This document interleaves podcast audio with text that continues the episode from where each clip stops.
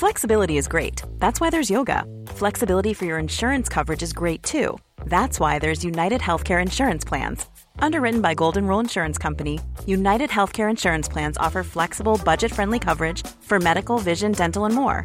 One of these plans may be right for you if you're, say, between jobs, coming off your parents' plan, turning a side hustle into a full hustle, or even missed open enrollment. Want more flexibility? Find out more about United Healthcare Insurance Plans at uh1.com.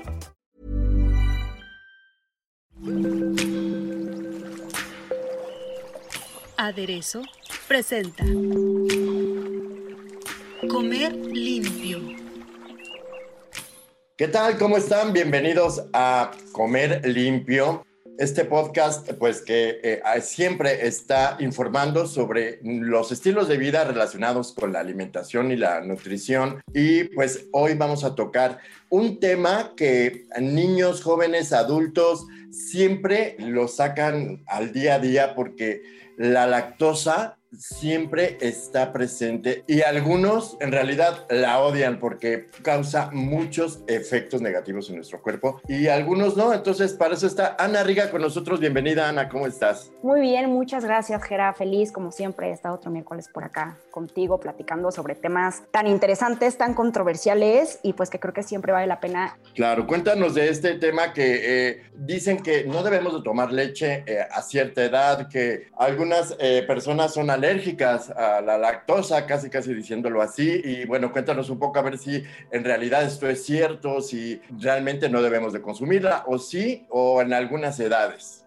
Sí, Gera, justo. O sea, creo que haces una pregunta, la verdad es que magnífica, porque la respuesta es muy simple. Tú lo mencionabas al inicio del podcast, realmente los lácteos, pues contienen lactosa, ¿no? Ya todos lo sabemos, esto no es sorpresa para nadie. Esta lactosa, Gera, nosotros, bueno, la manera en la que las, las personas o los seres vivos que consumen la, la lactosa la procesan es a través de una enzima llamada lactasa, ¿ok?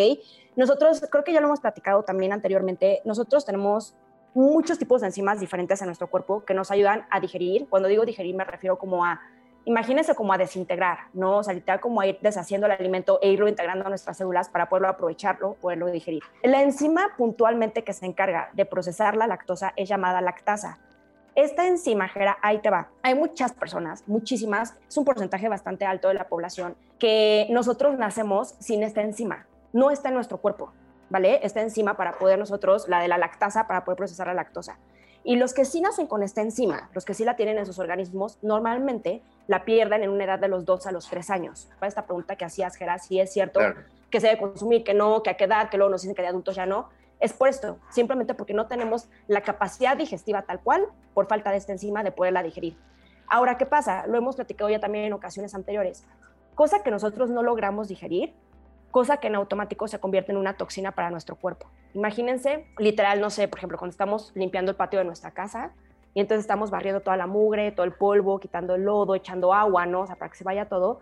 Y de repente es tanta esta suciedad, ¿no? O sea, haciendo un poco el símil, que se llega a tapar la coladera. ¿Eso que nos va a traer? Nos va a ocasionar problemas, ¿no? A lo mejor yo digo, ay, se tapó un poquito, no pasa nada, pero a la primera lluvia que venga, pues me va a causar una inundación, eso a la vez va a, va hacer que a lo mejor salgan todavía como mucho más eh, pues cochambre de la coladera y se va a hacer, digamos, como estos círculos sin fin. Lo mismo sucede con todo lo que yo no logro digerir.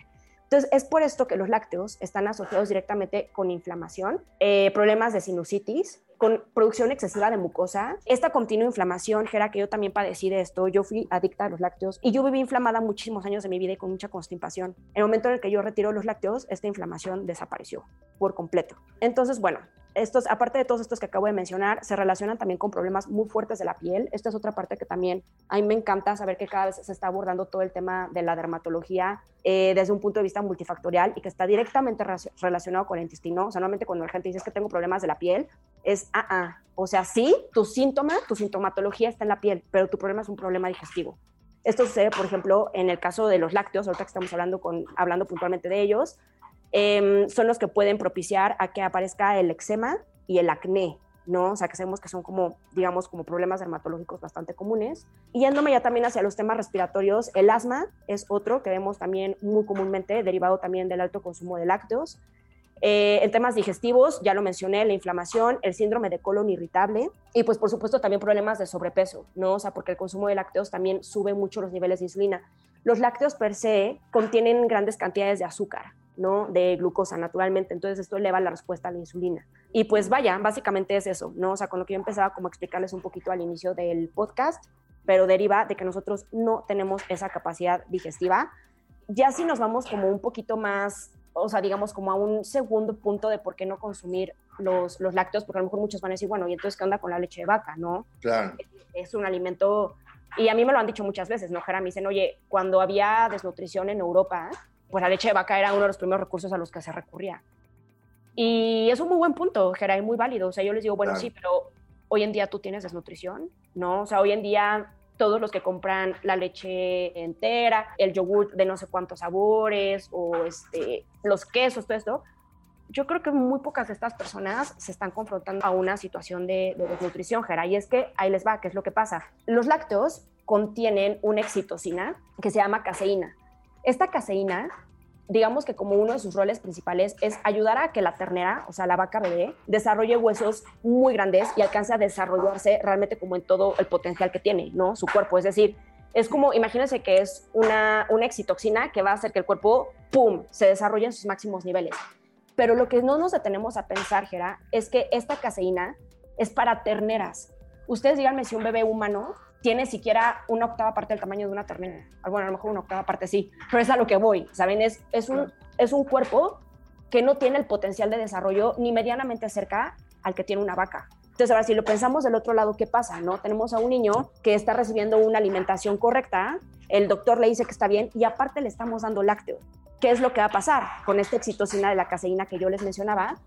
Uno, ya dijimos, ¿no? No lo va a poder digerir. Y entonces, todo esto también va a ocasionar que, digamos, al no estar empujando a este máximo crecimiento o desarrollo del niño, sí lo va a poder llevar a una obesidad o a un sobrepeso. Y además de eso, yo les mencioné al inicio que la caseína es una excitocina. ¿Esto qué quiere decir? Sucede que cuando la caseína llega al estómago del ser humano, del bebé, en este caso que estamos dando el ejemplo, produce un producto derivado que se llama casomorfinas.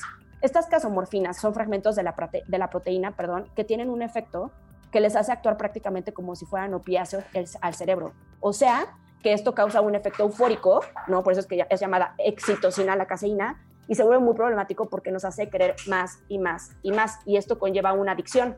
Y de ahí creo que les va a hacer bastante clic cuando escuchamos a tanta gente que dice, ay, es que yo no puedo dejar el queso, soy adicto. Sí, en ¿No? efecto, eres adicto. Sí, porque somos adictos a la leche, no hay como un vaso de leche fría con chocolate. Tal cual, Gera, yo se los ponía, o sea, yo lo viví y les contaba, ¿no? O sea, que yo llegaba a Diasña y el vaso de leche fría era lo primero. Sí. Entonces, sí, creo que es bueno que al final tengamos como cada vez más información respecto a esto.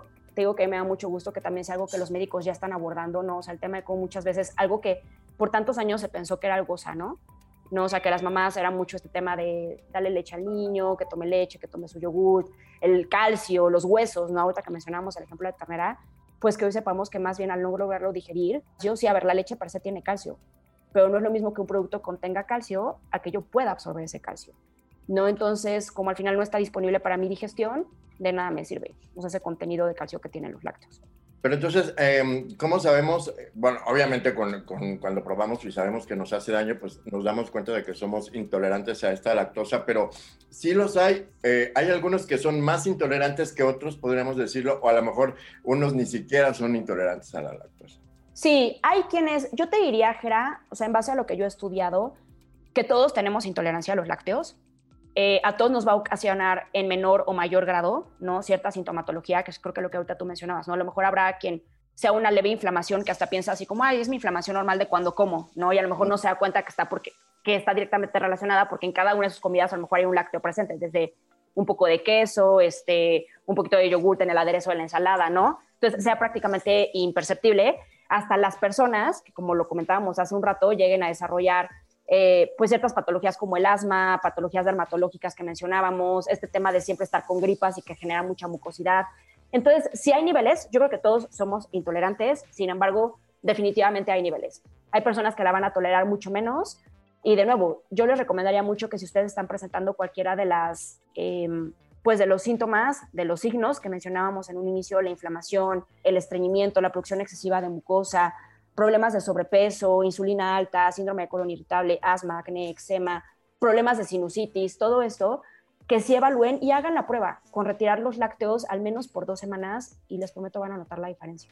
No, hombre, está buenísimo. Oye, pero ¿qué me puedes decir de estos productos que encontramos en todas partes, que es la leche deslactosada, rebajada, este, light, ultra light, leche de almendra, leche de no sé qué? ¿Esto eh, realmente es un mito? ¿No es eh, que se rebaje, digamos, la grasa o a lo mejor la lactosa de, de cada uno de estos productos? Sí, no, Gera, ahí te va. En, efecto se rebaja, ¿no? O sea, como tú ahorita lo mencionabas, como sobre todo este tema de la caseína, ¿no? Que platicamos hace un ratito, sí se rebaja, sí se rebaja la grasa también, pero sucede como lo, mismo que sucede con estos productos light, ¿no? Bueno, que creo que hoy este término ya no se utiliza mucho, cada vez aparecen nuevos términos, pero que te dicen, sí, le quito la grasa, le quito esto, pero ojo, ¿qué le agrego para darle consistencia y para darle sabor?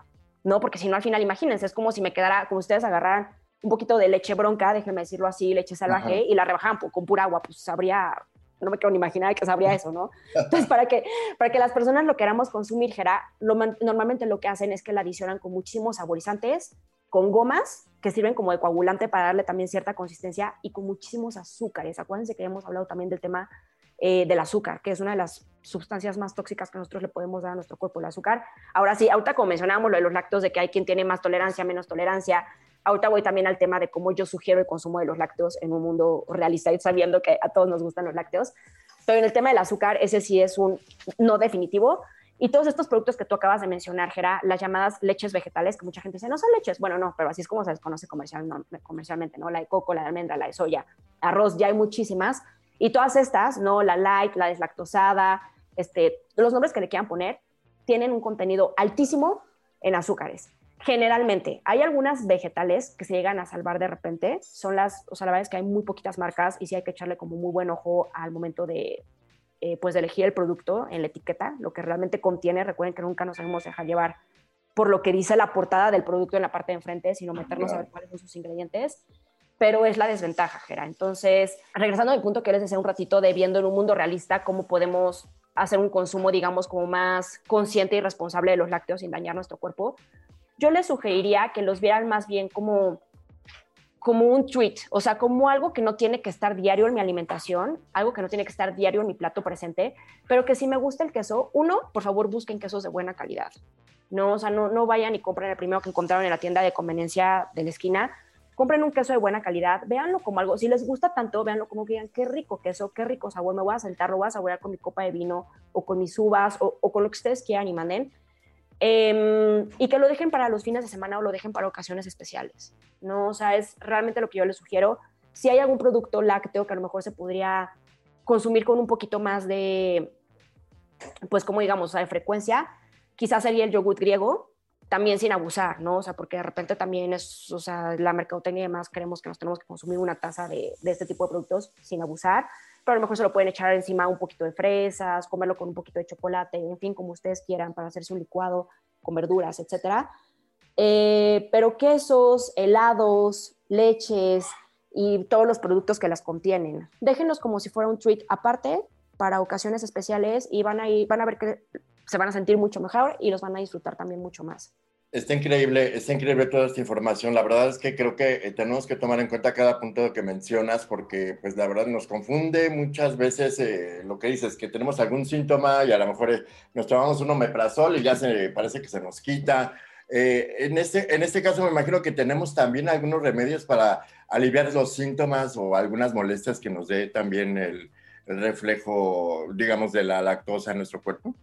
Sí, Gera. Si hay maneras de, aminorar estos, estos síntomas, ahorita los voy a mencionar. Solamente ahorita me pareció muy interesante este punto que decías, ¿no? O sea, de que a veces se toma el omeprazol y ni siquiera nos centramos qué fue lo que pasó. Lo mencionabas hace un rato, ¿no? No sabes si fue el azúcar, si fue el pan, si fue el lácteo, si fue lo que sea que está incluido en tu comida. Entonces, si hagan este ejercicio, ¿no? A lo mejor de un día decir, hoy voy a comer sin pan, voy a comer sin azúcar, voy a comer todo súper limpio y voy a probar el lácteo y a ver qué efecto tiene para que ustedes vayan midiendo también cuál es su tolerancia, ¿no? Si de plano ven que, wow, o sea, fue de todos modos una extensión abdominal, pues ya saben que lo van a tener que consumir mucho menos. Eh, y también, ojo con esto, Gera, que yo también he visto a, varios gastros que de repente mandan a que la gente consuma este, medicamentos o cápsulas que contienen la lactasa, esta enzima de la que hablamos al inicio, que es la que se encarga de Exacto, sí. crear los lácteos. Es una tontería, Gera O sea, es como, a ver, te estás tomando algo que te está haciendo mal, tu cuerpo no lo digiere, Claro. estás tomando un medicamento para que tu cuerpo medio lo pueda digerir. No, a ver, si tu cuerpo no lo digiere, no lo absurdo. Claro. ¿no? Punto. Lo mismo sucede, y así como si estuviéramos hablando del brócoli, ¿eh? y digo brócoli porque todos sabemos que es un alimento que está catalogado como un alimento muy saludable, si el brócoli te ocasiona problemas digestivos, no lo consumas. Llegará Claro. el momento, no significa que nunca lo vas a poder consumir.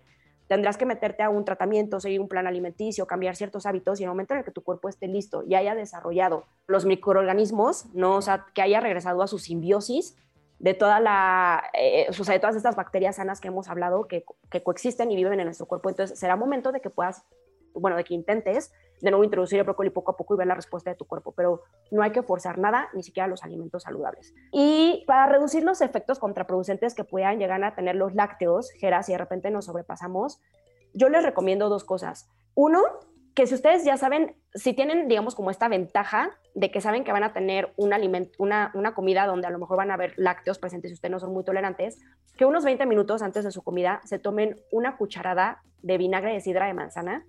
Esto quiere decir que tiene que ser vinagre de manzana que tenga la madre, que no esté rebajado, con un vaso de agua, diluido en un vaso con agua, idealmente con popote, porque el vinagre puede llegar a, a dañar los dientes si se consume con regularidad, y 20 minutos se lo tomen. El ácido del vinagre les va a poder ayudar a que los síntomas no sean tan fuertes. No a digerirlos, pero digamos como sí a diluirlos un poco. Entonces, este sería un primer consejo. El segundo sería, este yo lo aplico siempre que yo voy a comer fuera de casa, lleven con ustedes un pastillero chiquito, o sea, que les acomode, que no les va a ocupar mucho espacio en la bolsa de su pantalón, en su bolso, donde ustedes lo quieran guardar. Y en este pastillero eh, lleven unos dos o cuatro comprimidos de carbón activado. El carbón activado ayuda muchísimo a absorber ciertas toxinas del cuerpo, no en su totalidad y no todas, pero sí nos va a minorar estos efectos. Entonces, si ustedes ya fueron, se comieron su pizza con queso, de postre el helado, no toda esta carga de lácteos, después de la comida, échense, depende de cuánto hayan consumido y cómo se estén sintiendo, de dos a cuatro comprimidos. Estos comprimidos de carbón activado, Jera, los encuentran en cualquier eh, tienda de productos naturales o incluso ya en muchas farmacias comerciales los pueden encontrar. Receta, no necesita ninguna receta. No necesitan ninguna receta, solo no abusen de ellos. Les digo que yo siempre que voy a comer fuera me los llevo por si siento que algo estuvo muy pesado o por si empiezo a sentir ahí como cierta indigestión. Pero Claro. no abusen de ellos porque también, si bien absorben ciertas toxinas, son partículas muy pequeñitas, también llegan a absorber los nutrientes de la comida. Entonces, también si ustedes están comiendo vegetales o proteína, todo esto que tiene pues nutrientes muy valiosos para el cuerpo, también el carbón activado, digamos que los va a barrer de su cuerpo. Entonces, no hay que abusar tampoco. Mi querida Ana, pues eh, como siempre, toda una cátedra de información sobre la salud, sobre lo que debemos hacer y lo que no debemos hacer en este tema, que creo que nos ayuda mucho porque hay muchas dudas que surgen eh, pues en torno a la lactosa y pues con lo rica que es la leche, la verdad es que todo el mundo pues se va a pues enriquecer de estos conocimientos que nos acabas de dar. Muchísimas gracias. Vale mucho la pena eh, cuidarse al respecto. Hay que sentirnos bien, eh, disfrutando de las cosas que nos gustan y saber que pues cuáles son los que nos pueden hacer daño y cuáles no. Pues muchas gracias mi querida Ana por estar con nosotros. A ti, Gera, un gusto como siempre. Pues bueno, amigos, acuérdense de visitar nuestro sitio aderezo.mx y también nuestro Instagram, aderezo-om. Muchísimas gracias por su atención. Nos vemos la próxima.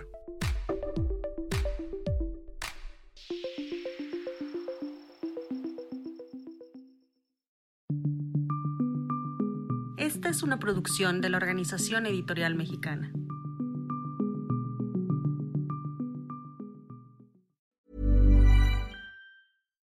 Here's a cool fact a crocodile can't stick out its tongue. Another cool fact you can get short term health insurance for a month or just under a year in some states. United Healthcare short term insurance plans are designed for people who are between jobs, coming off their parents' plan, or turning a side hustle into a full time gig.